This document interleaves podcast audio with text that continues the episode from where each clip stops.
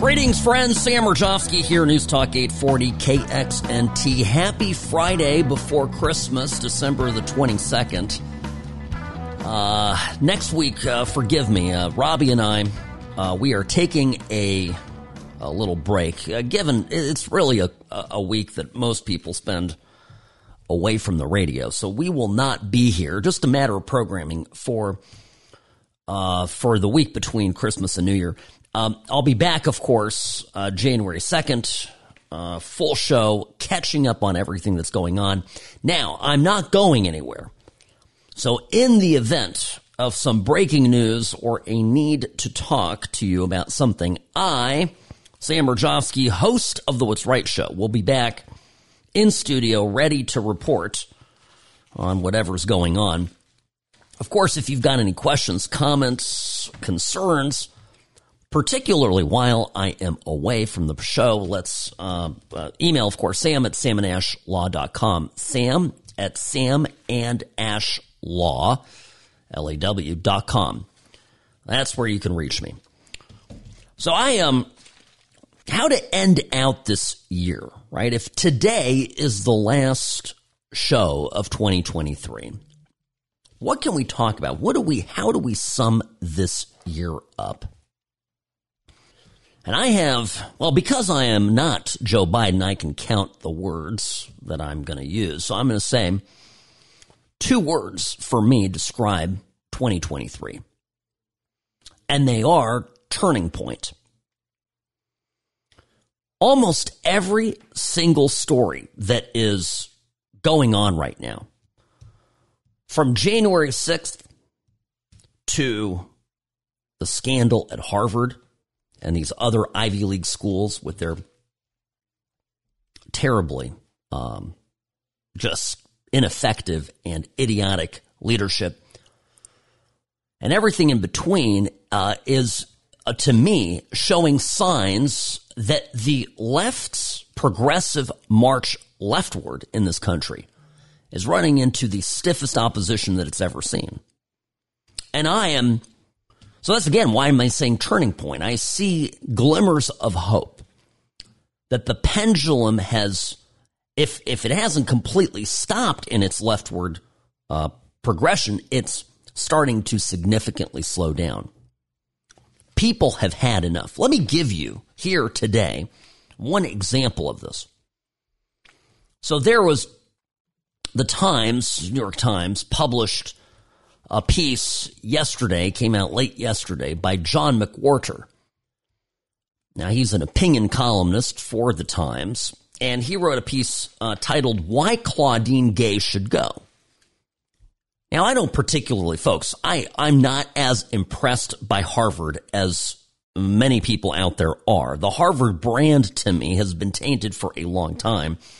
And as somebody who, for example, in the in my day job as the as a partner at a law firm and someone who certainly hires uh, aspiring young lawyers uh, from time to time would would not consider somebody from Harvard or many of these Ivy League schools because I've I've met them and I'm wholly unimpressed with them. They're just not prepared for life the way that students from other schools are. And the reason for it is they have long valued things that have nothing to do with academic or intellectual fitness.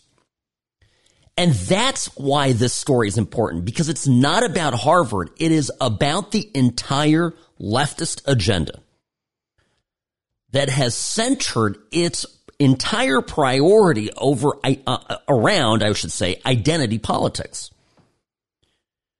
Your background, your class, your race, your gender be it mutable some days, immutable others, those characteristics define the worthiness of a person to be accepted into a, a spot at a college, be given a job, be promoted to a leadership role within a uh, an organization. And we conservatives from the beginning of time have known that this is complete bunk. People like Thomas Sowell have cautioned against this. Cautioned is, a, by the way, is a as an understatement, is a far too gentle of a word for it. We have been screaming from the mountaintops that this is going to lead to catastrophe. And what you're seeing now, when you see a guy like John McWhorter, who as recently as, what was this, Robbie, I was showing October 4th, wrote a piece about Ibram Kendi, um, Ibram is one of the deans of the DEI movement, and it said the, the, the, the piece was titled "Don't Call Ibram Kendi a Grifter." Now, remember, he's he had a center for anti-racist research, where the whole thing is going up in smoke, and I think he likely, it seems, the allegations are there's a, some money missing, and the whole thing is a sham, and um, McWhorter wrote as recently as October a piece defending somebody who I think is uh, certainly a deeply problematic person to say the least. And now he has turned on even Claudine Gay. Now, why? Because it's indefensible. All of this, it's now as plain as day. It's the story, and I keep coming back to it. The emperor and the little boy, the emperor's new clothes. You know the now, the gist of that story everybody's admiring the emperor's new clothes. What fine raiments, your majesty. Oh my gosh, it's the most exquisite clothes. Nobody wants to say out loud that the emperor is naked.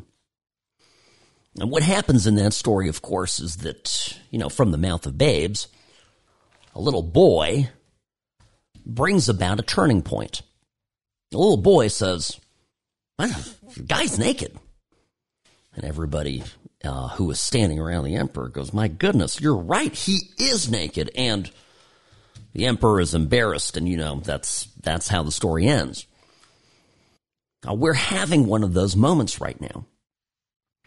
It is now obvious to everyone that the preeminent college, the top university in the country, the top university possibly in the world, in terms of its brand and cachet, has promoted somebody to its top position simply because she's a black woman.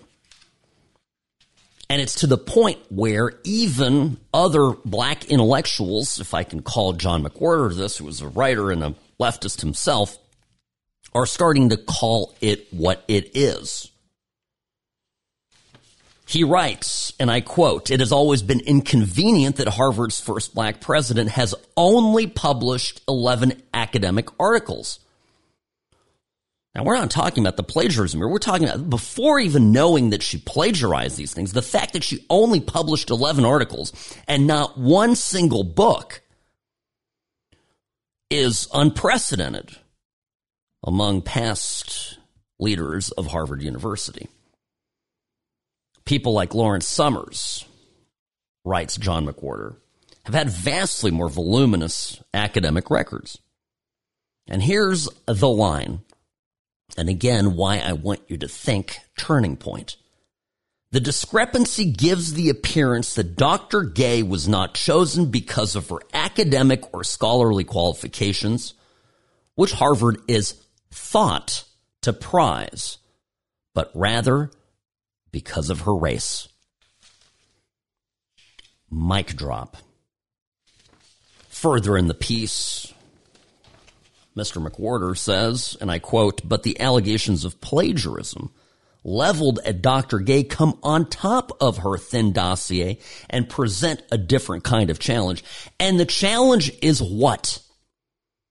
They're beginning, the left is even beginning to say this. What's the challenge? We all know it. And it doesn't just happen at Harvard. This soft bigotry of low or different expectations, but lower expectations for people of color implies that the American left, who purports to be um, certainly, uh, they purport to be advocates for the disadvantaged, are in fact proceeding in a way where they believe that people of color can't make it without help. Everything we have been saying about affirmative action, for example, is now being openly debated and, and, and not on the conservative side, but on the left side. This is astounding. Quote, that Dr. Gay is black gives this an especially bad look. If she stays in her job, the optics will be that a middling publication record and chronically lackadaisical attention to crediting sources is somehow okay for a university president if she is black. Again, this is coming from a black liberal writer in the New York Times. The implication will be based on a fact sad but impossible to ignore that it is difficult to identify a white university president with a similar background. Yeah, no crap, because if this was a white guy, they'd be out on their rear. Quote, are we let to pass a tacit idea that for black scholars and administrators, the symbolism of our blackness, our diverseness, is what matters most about us? Close quote. This is powerful stuff.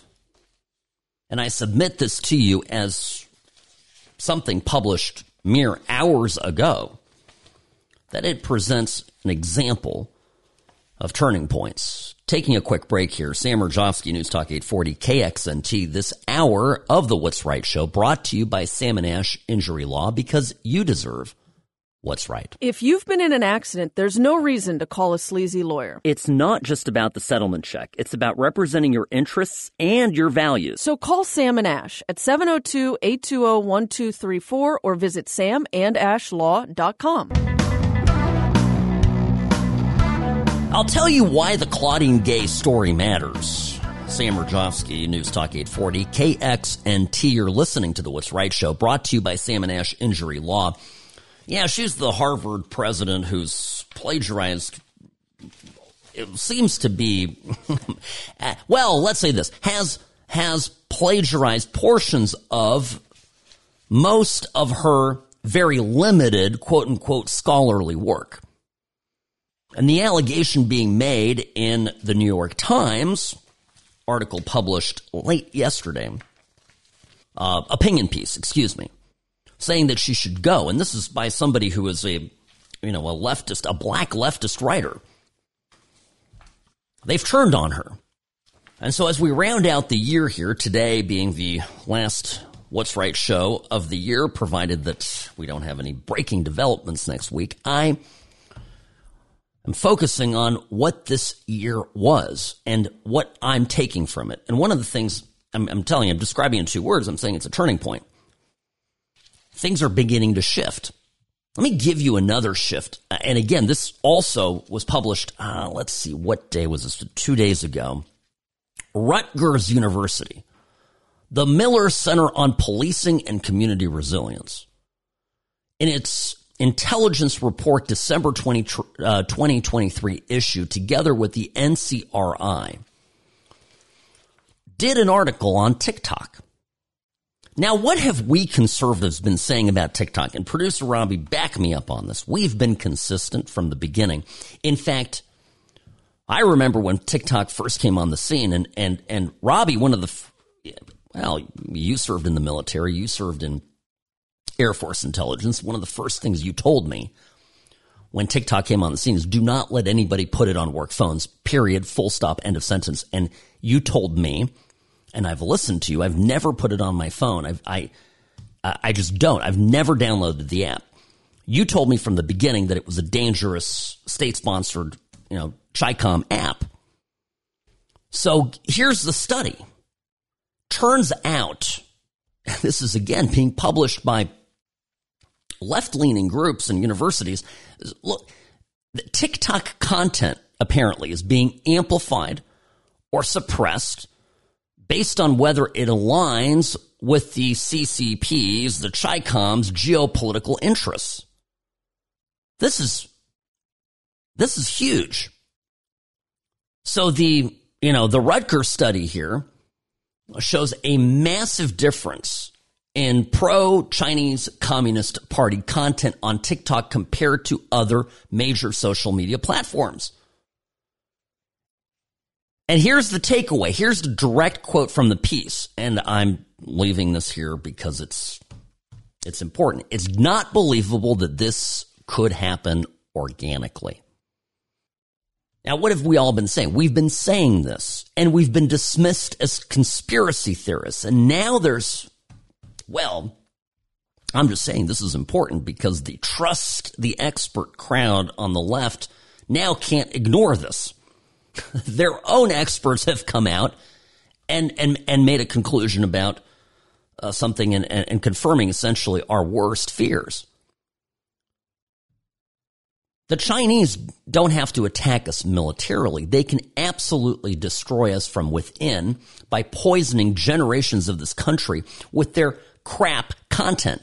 It's not even that it's crap content, it's, it's worse than that. You want to talk about election misinformation, disinformation, psyops? This is it. And this is not, you know, tinfoil hat stuff. It's, this is this is a very serious uh, situation. Why we allow this app in this country to operate is beyond me. And I would focus, folks, and it's one of the things that I love about Ramaswamy, about Vivek, and you know Trump to a lesser extent, and DeSantis have all spoken out about this. I mean, this is an app that needs to be needs to be uh, banned. Plain and simple. There's a national security reason to ban it. And now we're having a conversation about it that we were not having a year ago. So I just I give you this as another example of something that's changed. Now here's another turning point. And Turley wrote about this yesterday. There's a Harvard Harris poll. Majority of Democrats want Hunter prosecuted for contempt. 71% of Americans believe that Hunter should be prosecuted. And 54% of Democrats support his prosecution. It's starting to not look just like a witch hunt. Now, why am I saying turning point? I'm saying turning point because one year ago, November, December of 22, majority of Americans still believed, they still believed that the laptop was disinformation wasn't real. And now we're finally to a point where we're 74%, 74, uh, well, 89% of Republicans support. Yeah, okay, I get that. Independents, 72% support uh, support uh, Hunter Biden being prosecuted um, for failing to listen. If it was, why am I talking about that? Well, because the laptop is the is the foundational piece of evidence that has led to this entire situation, right? The laptop is what has all the information. The laptop is what opened up, had all the emails, the documentation of all the money going back and forth. If the laptop had never gotten out,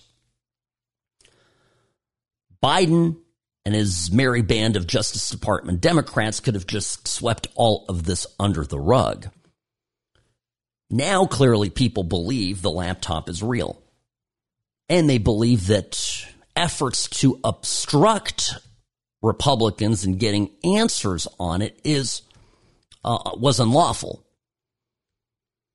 So this, um, th- th- there's just there's something going on. That's what I'm getting at. And, and I'll tell you another thing.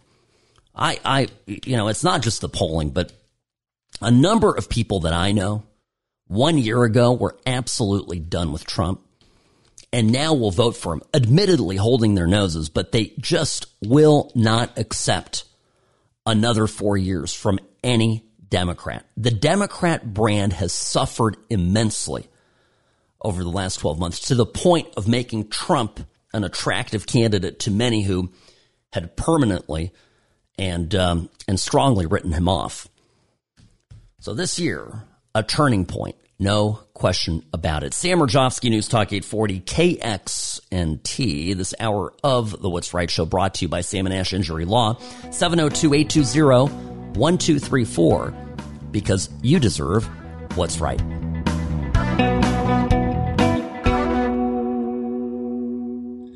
Personal injury law is constantly changing. Uber and Lyft accidents aren't like other cases, but most law firms haven't kept up. Don't trust a new case to a lawyer who's stuck in the past. Call Sam and Ash, 702 820 1234, or visit samandashlaw.com.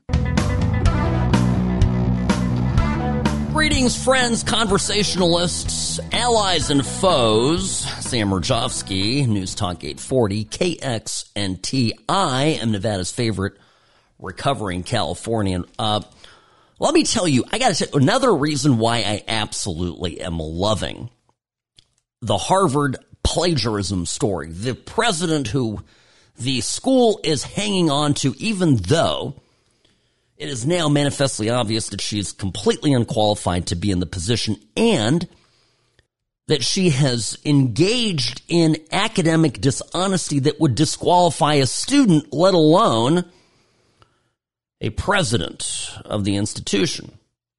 I love this story because it is a tale of leftist self destruction. One of the one of the most wonderful things to come from a free and open Twitter is that you really can find out a lot directly from people and it's unedited, it's unfiltered.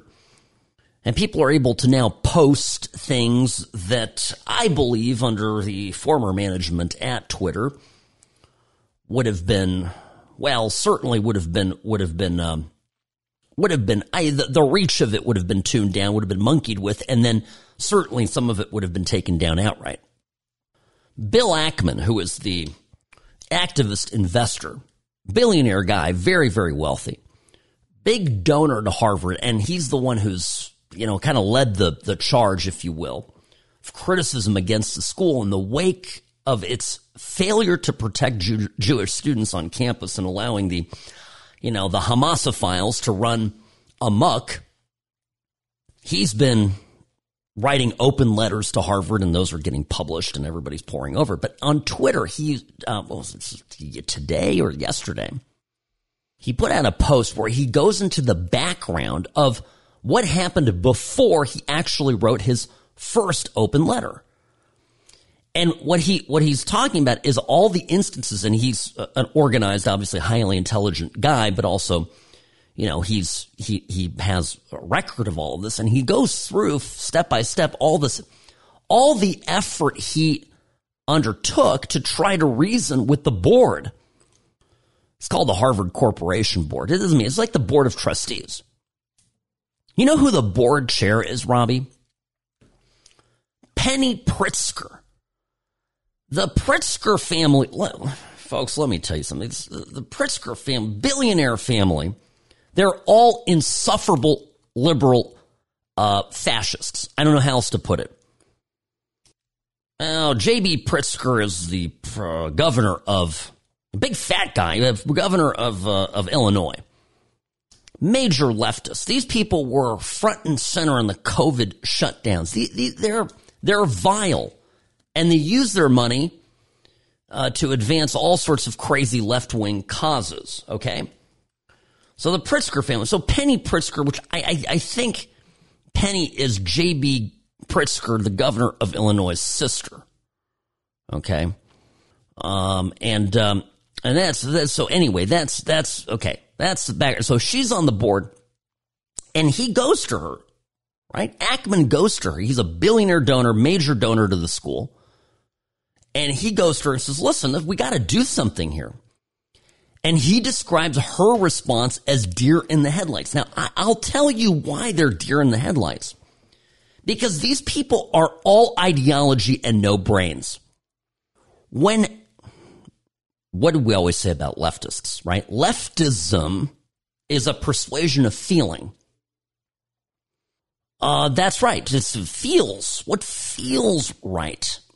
Well, you begin to logic with feelings and all of a sudden you're bound to get a touch confused, right? So the, the, the, the, the point I'm making here is Ackman not as an ideologue, but just as a common sense guy, goes to the board and goes, Hey, what are we doing here? And this is, by the way, before Claudine Gay had her disastrous appearance in front of Congress. He says, what are we doing here? Like, we got to protect students. Like, we, come on, like th- this, clearly like yelling and harassing and directly assaulting Jewish students on campus by the, you know, by the Hamasophiles is, is, is out of bounds. And, and, and she, and she just froze up. And then they started ignoring his calls, which led to him writing that letter, the first open letter. Now, the point is, is this all could have been sorted out before it became front page national, if not international news. But they can't. They, they self destruct because they can't fix it. Because if they fixed it, they would admit that their ideology based on identity and identity alone is failing.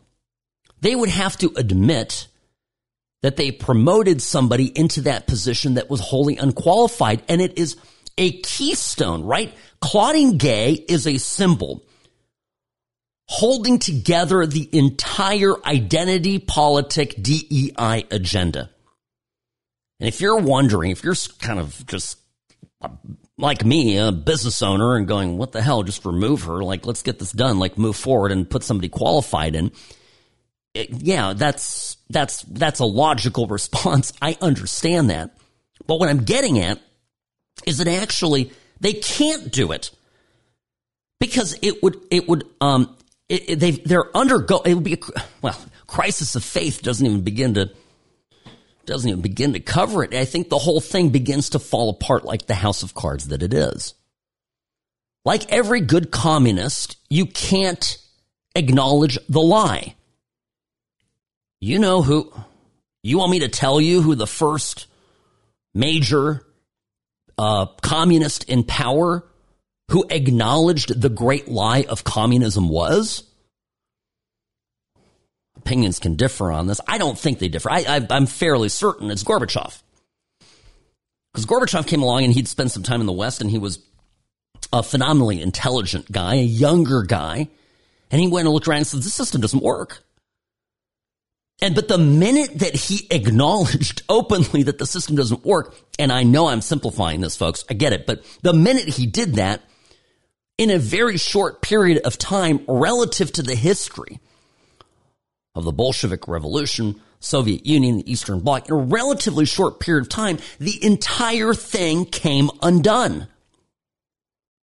And I'm bringing this up because, again, if you ask me to reflect on this year, here as we sit today on the last show of the year that I'll be doing, what two words describe the year? And I say turning point.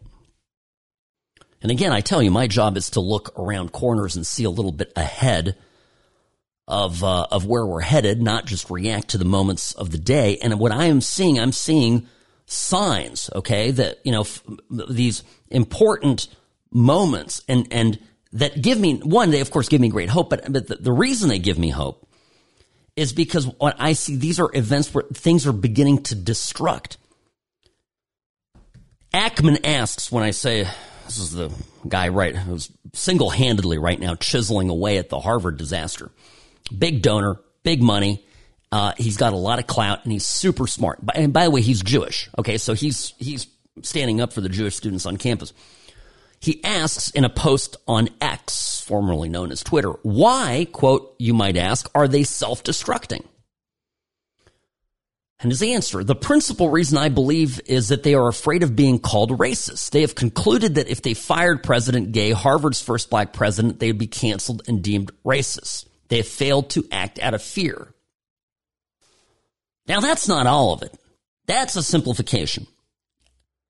Ackman's not a he's a smart guy, so he he acknowledges then they would also have to admit they made a bad choice in selecting Gay and acknowledge that they ignored concerns raised about Gay scholarship and leadership prior to appointing her. But I think it's even bigger than this. They have the re, she is a symptom. She's not the problem. She is the symptom of a system that has been a fundamental and disastrous deviation from the meritocracy that the United States ought to be and that has made this country great. We have gone from promoting people based on their quality of work, of intellect, of bravery, of integrity, to being a society that run by the leftists, the progressives, the revolutionaries have decided that equity is the most important thing. And what's the result? Well, an institution and a brand as powerful, vaunted, elite as Harvard is literally on fire. So, you want signs of things to come? You want signs of self destruction on the left? Look no further than the situation at Harvard. Friends, we'll take a quick break here. Sam Mirejovsky. Uh, well, am I? Yes, I'm delighting in it. Of course, I'm delighting in it because I was right. You were right. We could see this happening a, a mile away. So, are we happy? No, we don't take any delight in institutions in our country failing, but these these institutions are rotted to the core. And what we need right now is a great reckoning, okay, of uh, uh, against and of this of this defunct ideology. There needs to be a great reckoning. And that's the problem with libs. They've got tremendously short memories. You'd think that after their great socialist experiment failed everywhere it was tried in the 20th century, they wouldn't, wouldn't think about bringing it all back in the 21st. Well, that's giving them way too much credit. Sam Mirejovsky, News Talk 840 KXNT. You're listening to the What's Right Show, brought to you by Sam and Ash Injury Law, because you deserve what's right. If you've been in an accident, there's no reason to call a sleazy lawyer. It's not just about the settlement check. It's about representing your interests and your values. So call Sam and Ash at 702-820-1234 or visit samandashlaw.com. Everything the left touches turns to you know what. Sam Mirejovsky, News Talk 840, KXNT. Uh, well, listen, maybe this is my, Robbie, maybe this is my, uh, my bias, of course, given my family's background. Well, just before the break here on the What's Right show, I mentioned that it's perplexing that the left, having lost, failed, I should say, is the better way of putting it, had failed in every in every experiment of socialism and communism in the 20th century. It all blew up. It all ended um, ignominiously, and you'd think that after that, folks, that the left would say, "Okay, you're right. We got this. We got the point. You know, it's fair." It turns out capitalism meritocracy and such is not a bad way to go. Let's adopt those principles and we'll add some social issues. No, no, no, no, no. They doubled down on it. They rebranded, you know, Marxism uh, in this in this racial context, and have doubled down.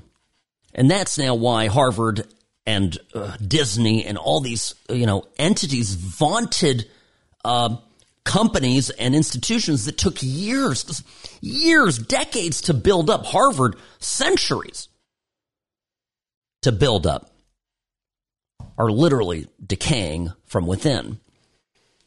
Now, I have long known that the left turns everything to to poo because um, I, I will give you a real example of this. For example, you know when they confiscated my family's factories, uh, in the what was then Czechoslovakia, uh, 1948, 40, 49, 50.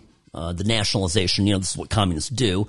They don't build anything themselves. They're incapable of it. They just steal what other people have produced.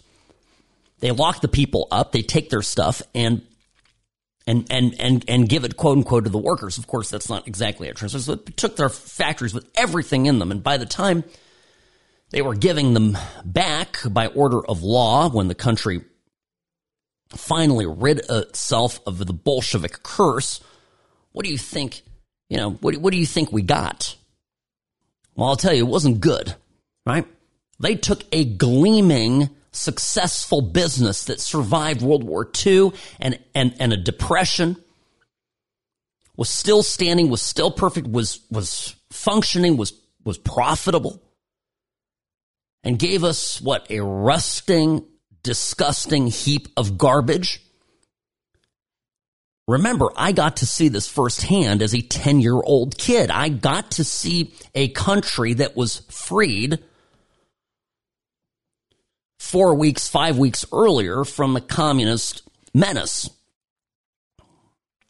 Prague, one of the most beautiful cities, one of the most, one of the wealthiest cities uh, in history in Europe, uh, arguably.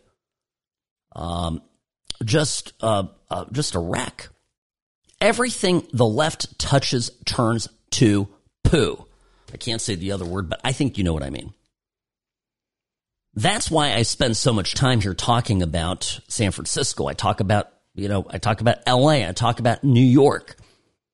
These cities that were built by incredible people, by people, dare I say, profit oriented people who came in and, and took great risk and worked their A money monies off.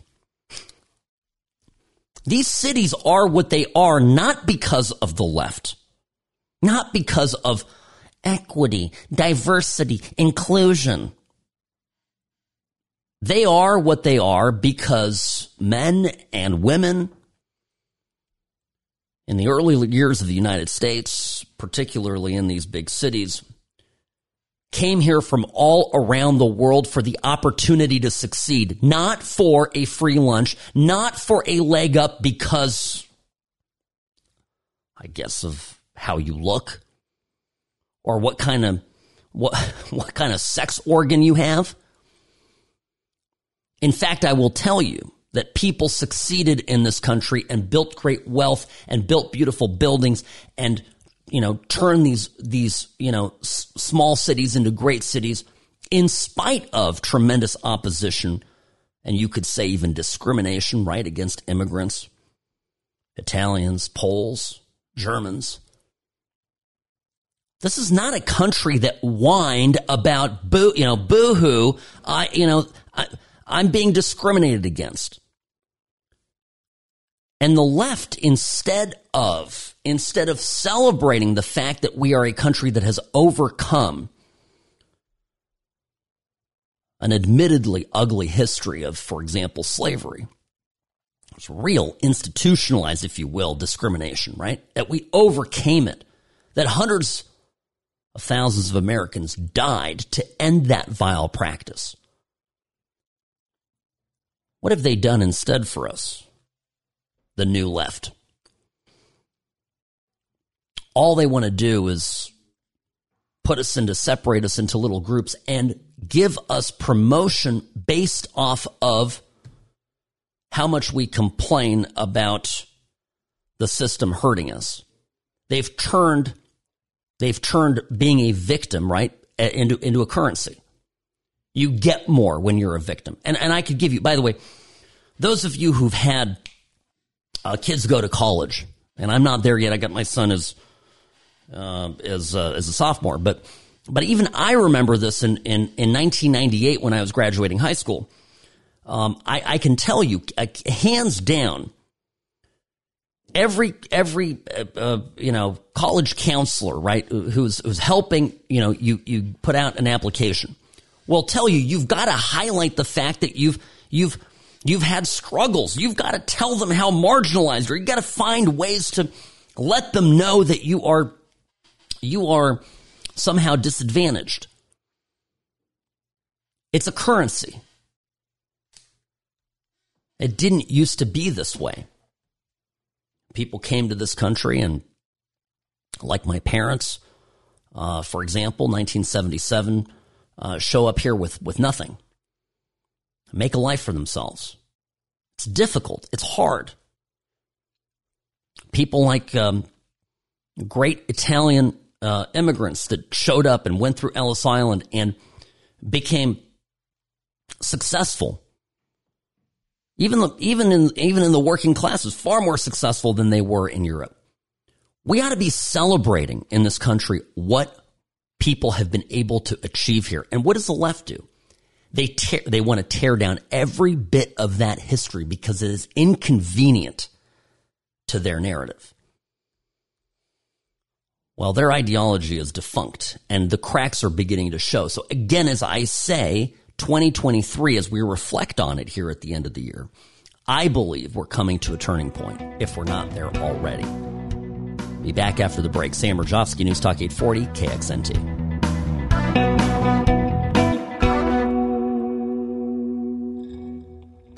Hi, it's Ash from Sam and Ash Injury Law. You need a lawyer you can trust. So give us a call at 702-820-1234 or go to samandashlaw.com. No pressure, just answers because you deserve what's right.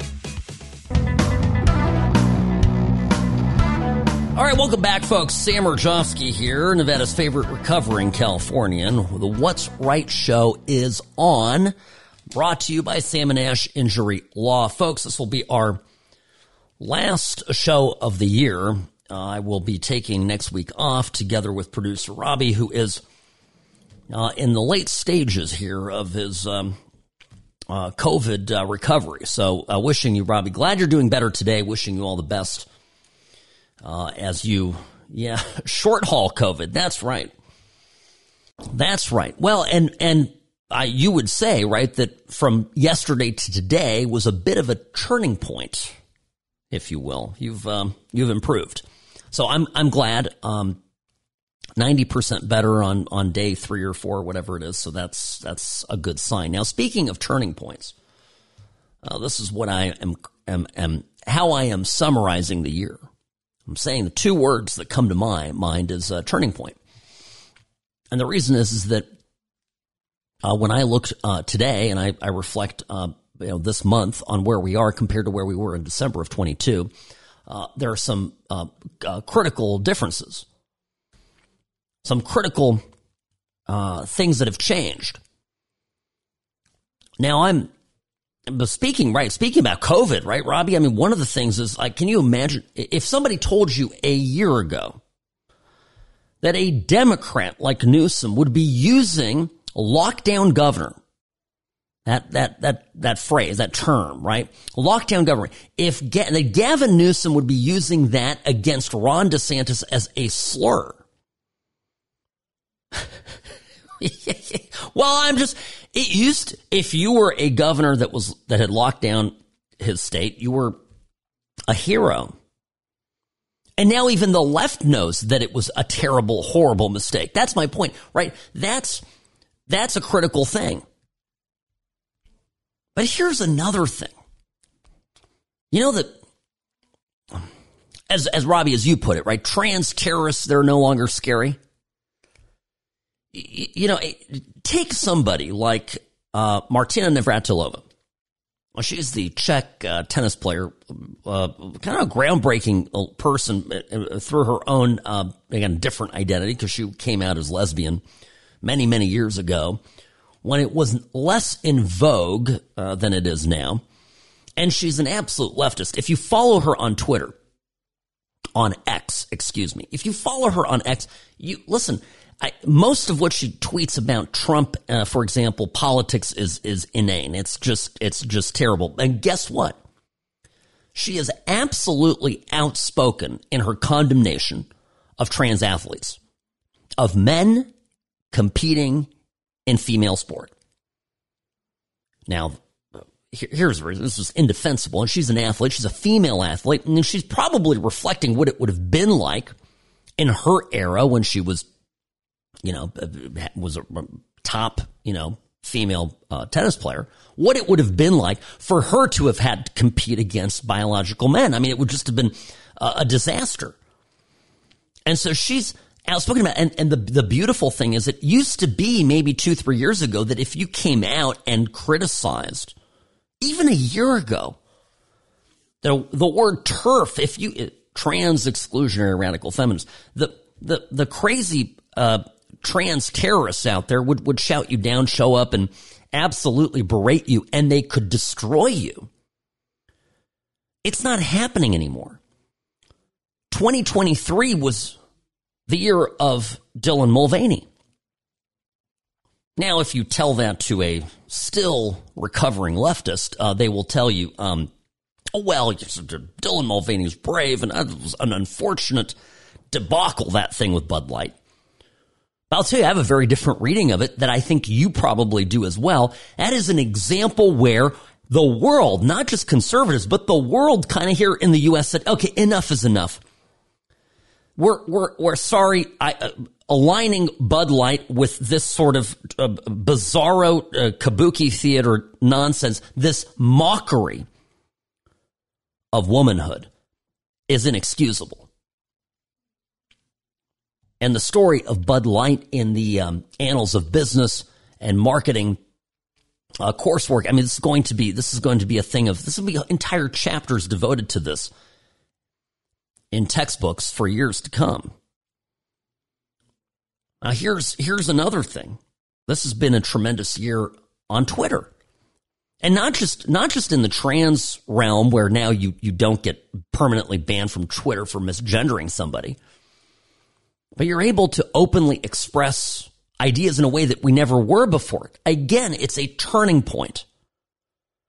The Target mess. Remember the Target? I mean, yes, we we said no to Target selling tuck friendly wear for toddlers. And that's because most normal people really think that a toddler uh, doesn't know anything about their gender identity and that this is just parents who are mentally ill projecting onto their kids and that we ought not be participating in this and stores that encourage it don't deserve our support. And you've seen some of the uh, economic signs here. I mean, it's well, it's I'll tell you, it's it's um, it, Target has not had a great year. What's another company that's experiencing a turning point? Well, what, Disney.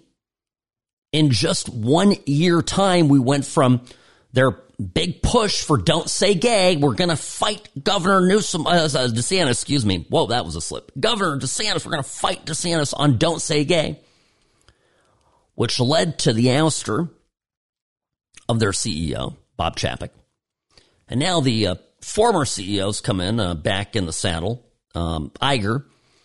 And Bob Iger's trying to right the ship, and it's gotten so bad over at Disney that, and I, we, we talked about this not too far long ago. We they've in their SEC filings, in their declaration about their health as a company, they've Disney has had to admit that their products are quote unquote misaligned with what consumer taste. And they've had to literally in writing in an official document where if you, by the way, if you, if you lie in those SEC filings or tell, put things in there that aren't true, you can be criminally charged. So in those filings, they've literally said, you know, we're, we're basically producing stuff that nobody wants to see. I would call that a turning point. You want another turning point? What about illegal immigration? What about Democrat mayors like the one in New York, Eric Adams, who went from uh, uh, who went from literally campaigning on the promise to be sanctuary cities to to to being uh, to, to, being uh, outspoken critics of the Biden administration on these open borders. mayors now of big uh, five big cities chicago denver houston la new york are, are actually wanting to go and have a meeting with biden. Why do you think that is? What do you think they want from biden they want him to control the border and get these migrants out of their cities they're overrun they can't handle it they can't do it they're crying wolf well, crying wolf. They're not crying wolf. They're they're they're, they're that's not, they're they're exasperated. They're literally crying. But I the reason well, the reason I say the, these are these are all people that advocated for this stuff to happen. They all wanted this to occur. And now they're in a now now they're they're suffering the consequences it's almost as if on the immigration topic, while we're while we're going there, you know, this is the problem with liberalism, right? you know, a liberal gets up there and says, we got to take care of the poor. We got to have free education. We got to have uh, free health care. We got to let in every immigrant that needs to come here because we're an open society. We're, we got, we got to do all these things. And you say, as a conservative, all right, buddy, that's all fabulous. What immigrants are you going to accept into your home? You, have got a guest house, you got a guest room, right? How about a little migrant family for your house? On the subject of healthcare, can you chip in $200 a month to help pay for that family in your neighborhood that's uninsured? How about education? Do you have a do you have $1,000 a year that you can contribute to paying for education um, in your county for kids that can't go to college, can't go to community college? Do you have can you contribute to that? Because your $1,000 could help three kids go to community college this semester. What does that liberal do? Because I've had these conversations with my liberal friends. Oh, that's absurd. That's not how the system works. Oh, I know what you want. You want all this stuff, but you don't want to pay for it. You want to let all these, you know, immigrants in, no idea who they are. You want to let them in the country, but not into your house. You don't want them in your neighborhood. You want them over there. Libs are such nimbiers, right? Not in my backyard. They're, they're, they're, yes, this is exactly it. And all the stuff that they want, they're not willing to personally sacrifice for it. So now the sacrifices are real. Now the mess is overflowing. And now you have, again, I say turning point. You've got cities like New York very left wing, led by a, a Democrat mayor. Uh, people all you know pro uh, pro sanctuary cities and oh that racist orange man president Donald Trump putting locking kids in cages and now they're ready to lock them all up in cages. They are done because their city has turned into a toilet.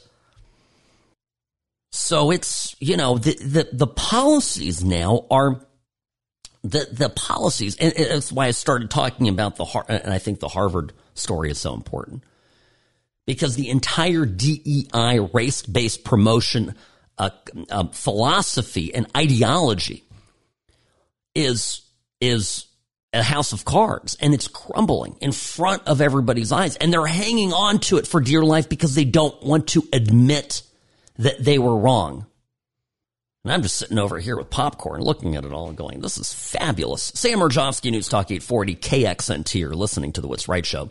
Brought to you by Sam and Ash Injury Law because you deserve what's right. If you've been in an accident, there's no reason to call a sleazy lawyer. It's not just about the settlement check. It's about representing your interests and your values. So call Sam and Ash at 702-820-1234 or visit samandashlaw.com.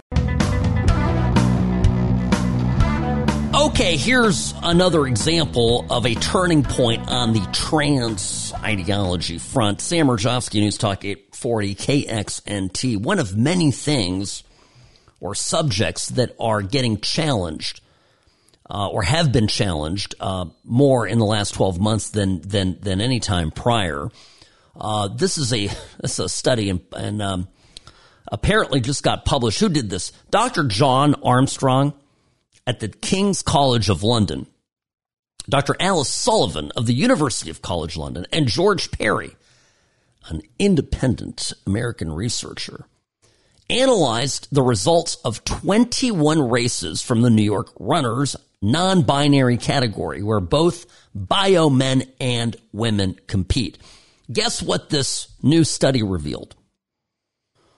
Biological sex apparently matters more than gender identity in sports.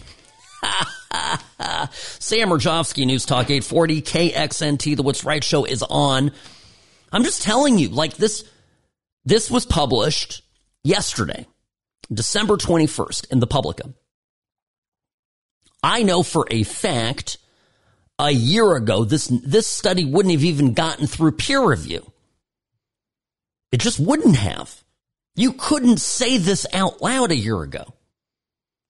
And I submit it as another example of this year being very successful in rolling back and pushing against uh, this militant leftist extremism that's been plaguing not just our country, but the entire world. So that's, you know, that, well, needs to be said. By the way, also the image of Biden as a loving family man. Remember when the New York Times, Maureen Dowd, had to come out and say it's seven grandkids, Mr. President, because Biden wouldn't even acknowledge the uh, illegitimate daughter that um, uh, his son Hunter had with the uh, with the stripper dancer, whatever she was. Yeah, yeah. So, so then then they actually the White House removed all the grandkid stockings after uh, finally the president acknowledging uh, the uh, love child. I don't. These are just moments. I'm telling you, these are things that happened this year that did not happen in 22. They didn't happen in 21. I think we're also recognizing now people are coming out and realizing that the that the uh, all the all the COVID stuff was insane. You know, those of us that were saying this in 20 late 2020, for example, and concerned about vaccines, I you know, now every now it's all of a sudden people are saying, "Oh, I never took the vaccine. I only got it. I only got it once. Never got a booster." I mean, people are people are just running away from it as fast as they can. It's fantastic to see so many converts to our way of thinking. So, um, oh, I'm just, I'm just, look, I'm just saying it's, um, um, I, it, it's interesting. I, um, I, I, I, and it's all of it is encouraging. Um, all of it is encouraging. It really is. Um, so I, you know, I, I, I, I, tell you, I'm, I'm, yes, I am, I'm very, I'm very happy about this. Now, another, another uh, thing here that has to be said too is, is the whole question of Israel on October 7th. Because I'll make an argument that there has been an awakening on the American left to anti-Semitism coming from the Democratic Party, coming from the left. I think a lot of Democrat liberals who also happen to be Jewish, and their allies are realizing that there is an enormous amount of anti Semitism on their side. People they thought were their allies are, in fact, turning out to be uh, uh, just not not there for them. I also think it's a huge turning point for the Palestinian movement. My entire life, Robbie, growing up, everybody always was it was a very popular leftist position to be pro Palestine. And it still is, right? It's still, they're all still, well, Palestine, Palestine. Now, it's an, it's an almost indefensible position. Because in order to be pro Palestine, you have to be pro, I mean, uh, Hamas, it doesn't mean begin to cover it. It's euphemistic to, to just say pro terrorist. You have to be down with people binding families together with, with wire and then lighting them on fire alive. You've got to be down with people who put babies into ovens. You've got to be down with people that cut off body parts off of women as they're raping them alive and then shooting them in the head after 40 men have had their way with them. You got to be down with that. It's a little inconvenient position for uh, for for the left.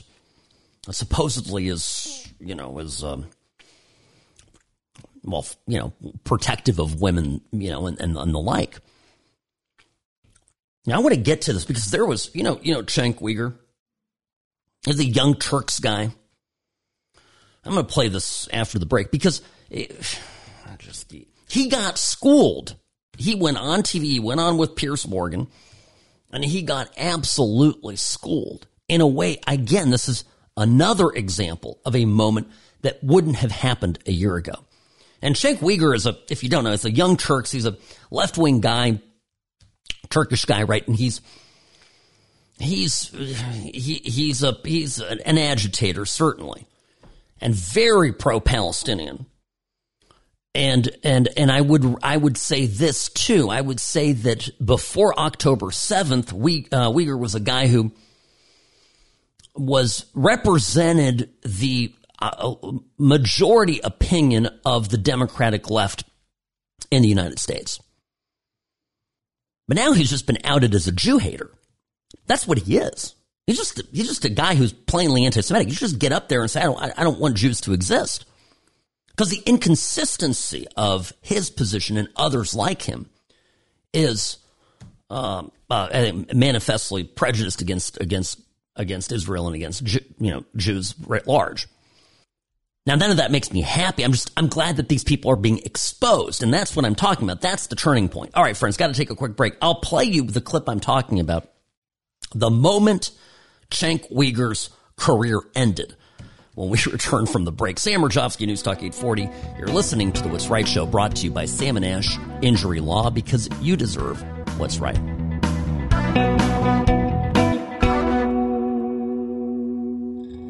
Hi, it's Ash from Sam and Ash Injury Law. You need a lawyer you can trust. So give us a call at 702-820-1234 or go to samandashlaw.com. No pressure, just answers because you deserve what's right.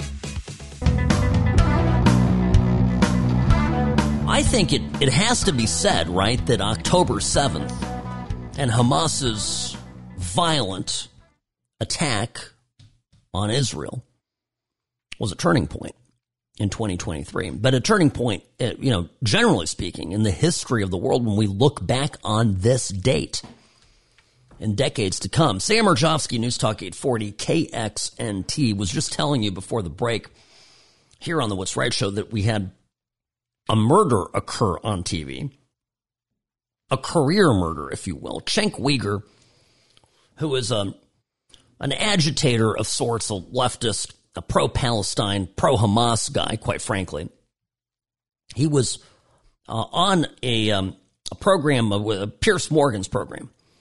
And Piers Morgan was was was talking to him, uh, and was also was also uh, had a Douglas Murray on, who is a reporter and author, and um, and Cenk Uygur basically went went on in the program talking about how this is something you know is a major genocide. Israel, all the talking points, all the left wing talking points. Israel's committing genocide. You know, Israel is a occupying force. Israel, Israel, Israel. Huh? And Douglas Murray tore into him. And this is a particular part of it that I really want you to hear because this was a direct attack, if you will, criticism of Cenk Uygur, but it's actually a this could be said to any liberal and it is being said out loud and it's so true and everybody knows it's so true that it's starting to discredit every position that these Hamas fetishists have and uh, anyway, I'll let, you listen to it. Here's what, here's what Douglas Murray said to Cenk Uygur. And Cenk, by the way, looked like the cat that swallowed the canary. He, he just, he, he, or a deer in the headlights. He just didn't even know what to say. But I'd just like to point out that you only really get animated if the Jews are involved. And I can tell that for the following reason. I mean, your surname's Uyghur, isn't it? One million Uyghur Muslims in China have been put in concentration camps in the last decade. And people, uh, you know, people of your ilk never really care about that, do you? Because it's not the Jews doing it, it's the Chinese Communist Party. At the moment, one million, one million people who are, from, who are in Pakistan at the moment, who are your fellow Muslims, Muslims and who happen to be Afghan, and I don't think you care about them, do you? One million Afghans are currently being forcibly deported from Pakistan to Afghanistan. You don't care about that. You're not riled up about that. You're not riled up about what the Janjaweed are currently doing in Sudan, where thousands and thousands of people are being attacked by the, by the Islamist militia there. You don't care about any of that. You get exercised and you rile up what little base you have of malcontents because you're riled up when the Jews do anything. All right, it's Cenk. perfectly uh, obvious. Okay. I mean, it, it, and this, by the way, had gone on for minutes beforehand, and it's, I mean, it was all of it was really pointed. He, at what point Douglas Murray said that uh, Cenk was ill read and they didn't leave his own bedroom. Well, I mean, I'm just telling you. And, and incidentally, this selective outrage, what does this remind you of? Because it reminds me of something. It reminds me, it, you know how the, the Hamas people are very closely ideologically aligned with BLM? One thing that they have in common is their selective outrage. You know, if your name, if the name of your organization, BLM, is quite literally that Black Lives Matter, isn't it a little outrageous that you only get upset when a white police officer takes the life of a black American? But you say nothing, you do nothing, you don't, you don't, you don't ignore completely the insane and statistically, right, numerically overwhelming black on black violence all across this country. That even the NAACP has to write a letter to the powers that be. And this happened, right? This is another turning point that I'm going to, I'm going to give you here. The NAACP this year had to write a letter to the mayor and the city council there in Oakland, California, to basically tell them to hire more cops. The NAACP wrote a letter where they said BLM and the, and the defund police movement can go F themselves because we have black Americans in our city, black residents of Oakland, who are being disproportionately affected by violence because we don't have enough police. We need more police in the neighborhood. Nowhere in the letter did it say, well, we need to hire officers of color. Uh uh uh. it said we need more cops. Full stop. The NAACP had an awakening on this issue. Now, they didn't make the connection and understand that BLM is a organization that at its core wants pandemonium, wants crisis, wants people dying, same way that Hamas does, okay? Because in crisis, there is political opportunity. The parallels are numerous, but again, it's the same thing. It's just as the left is crying about Israel and, ah, the Palestinians. Israel's killing. You know, I think we're all beginning to see the pictures of these tunnels, these beautiful concrete giant tunnels. You know what that cost for Hamas to build in Gaza underneath all these schools? Nowhere are there any rooms set up for the occupants of the schools, of the hospitals, of the civilian population. There are no bunkers to protect the people of Gaza. And why is it? The scam that is the Palestinian liberation effort, right? Two state effort is, has come to full light. They wanted to provoke Israel in order for Israel to come and kill their quote unquote innocents. One thing Douglas Murray, by the way, says to Cenk Uygur in this interview, he goes, this, this, I want to dispel you of this myth of innocent Palestinians. If there was an election held in Gaza, and he's been there, he's been on the ground, he knows this, and he's right. He says if there was an election held today in the in in Gaza, Hamas would win. Think about that. Every time somebody tells you, "Oh, the innocents," right? But whose responsibility are the innocents of that country? Presumably of their government and their government deliberately has put them in harm's way, provoked an enemy, and then the leadership, the fighters, hide in the tunnels while the kids up at street level die in the ensuing and very justifiable attack from Israel. We're finally seeing this Palestinian scam be exposed for what it is. And I don't know. We I don't think we were there pre October 7th. I don't think I don't think that Hamas and Palestinian these Palestinian causes are defensible any longer after October 7th. And I think certainly a number of leftists, Democrats and such have have exposed themselves as being anti-Semitic. And it is absolutely creating an enormous uh, a crisis of, of, of faith for many Democrats, Jewish Democrats that I know, who are who are uh, for the first time uh, red pilling a little bit, and and and or at the very least are beginning to question the the doctrines of the Democratic Party. As I have said from the beginning here uh, in in October, as soon as this horrible attack uh, came to light is you cannot coexist with people that want you dead. And that is a mantra, right, of the Democratic Party of leftism coexist. We all need to get along. Tolerance.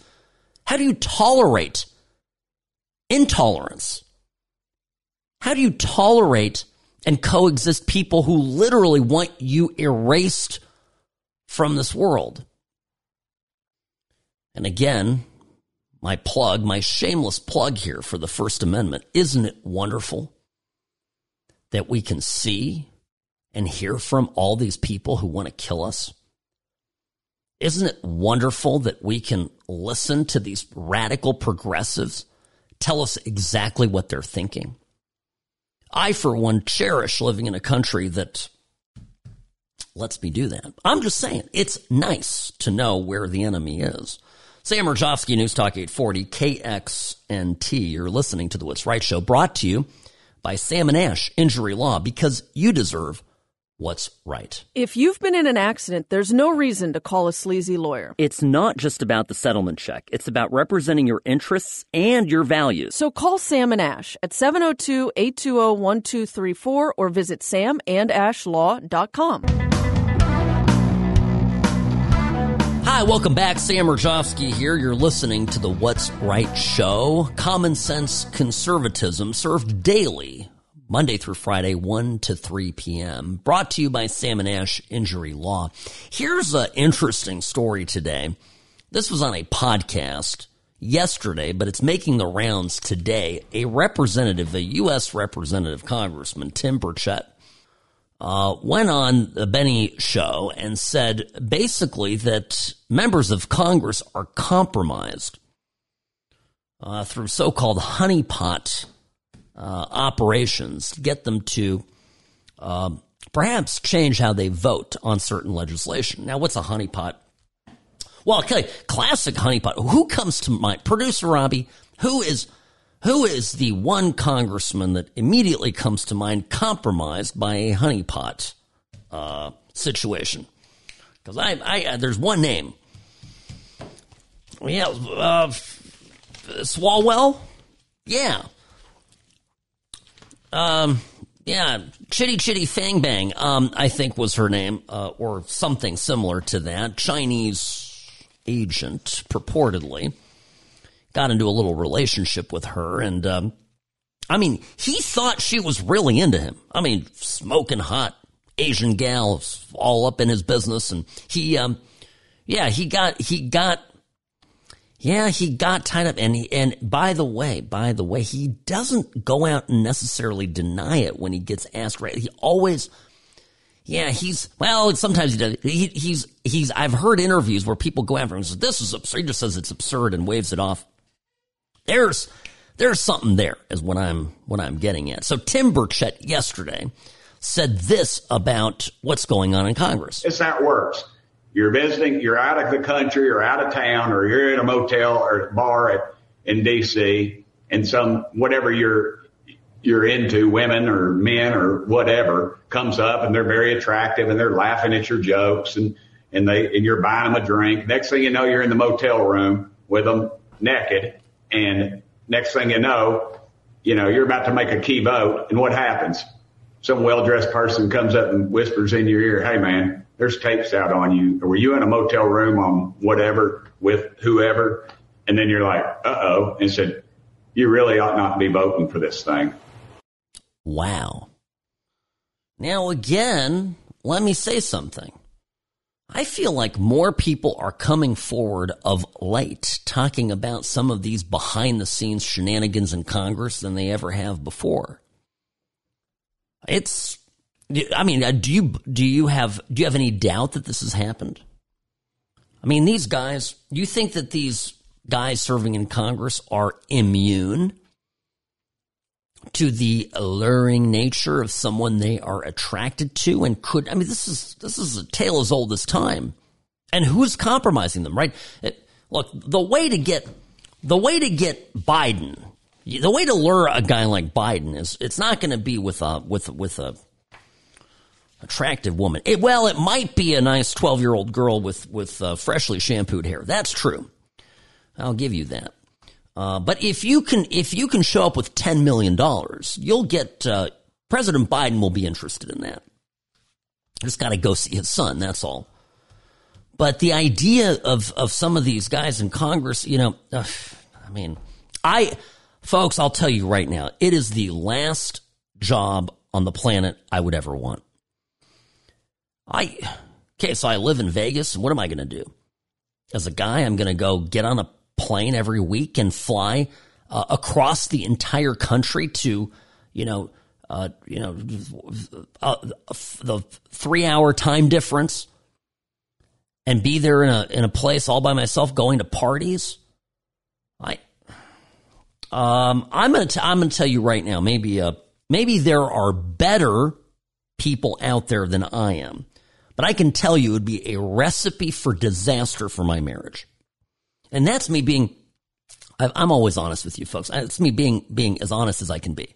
Okay. Anyone who, any guy that tells you, uh, that it, that, that it, it, it, that it isn't is lying to you. Okay.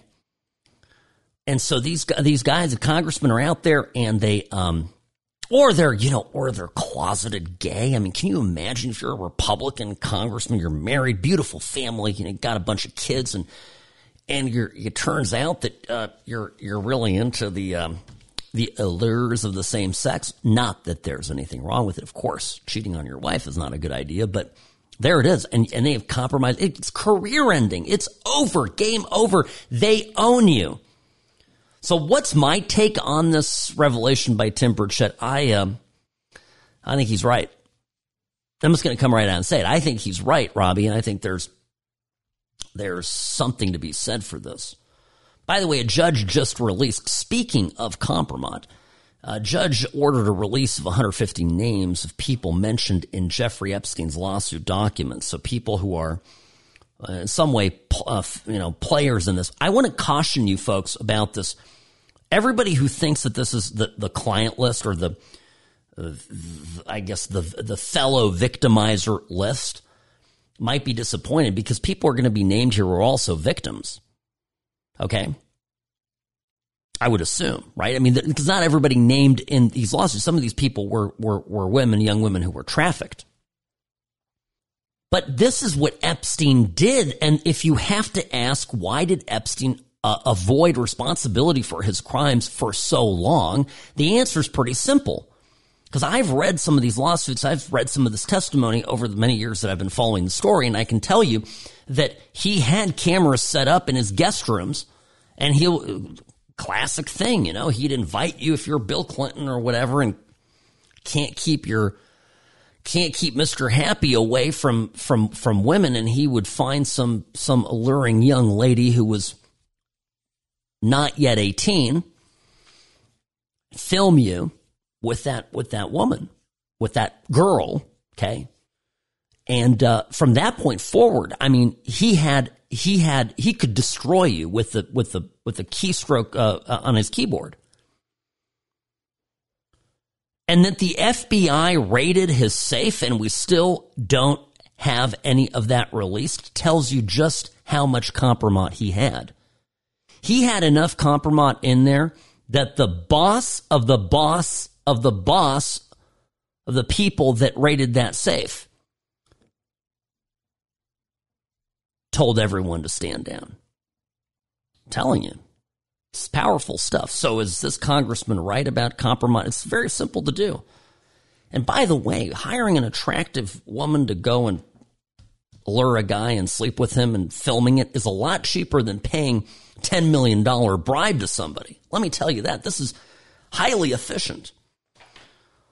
So I think the the change, the turning point, if you will, will continue into next year. Of course, it's 2024. All bets are off. I mean, I could see any number of things going down. And obviously, we have a big election in, in November. So when this program resumes, folks, uh, on the 2nd of January, we have some work to do, right?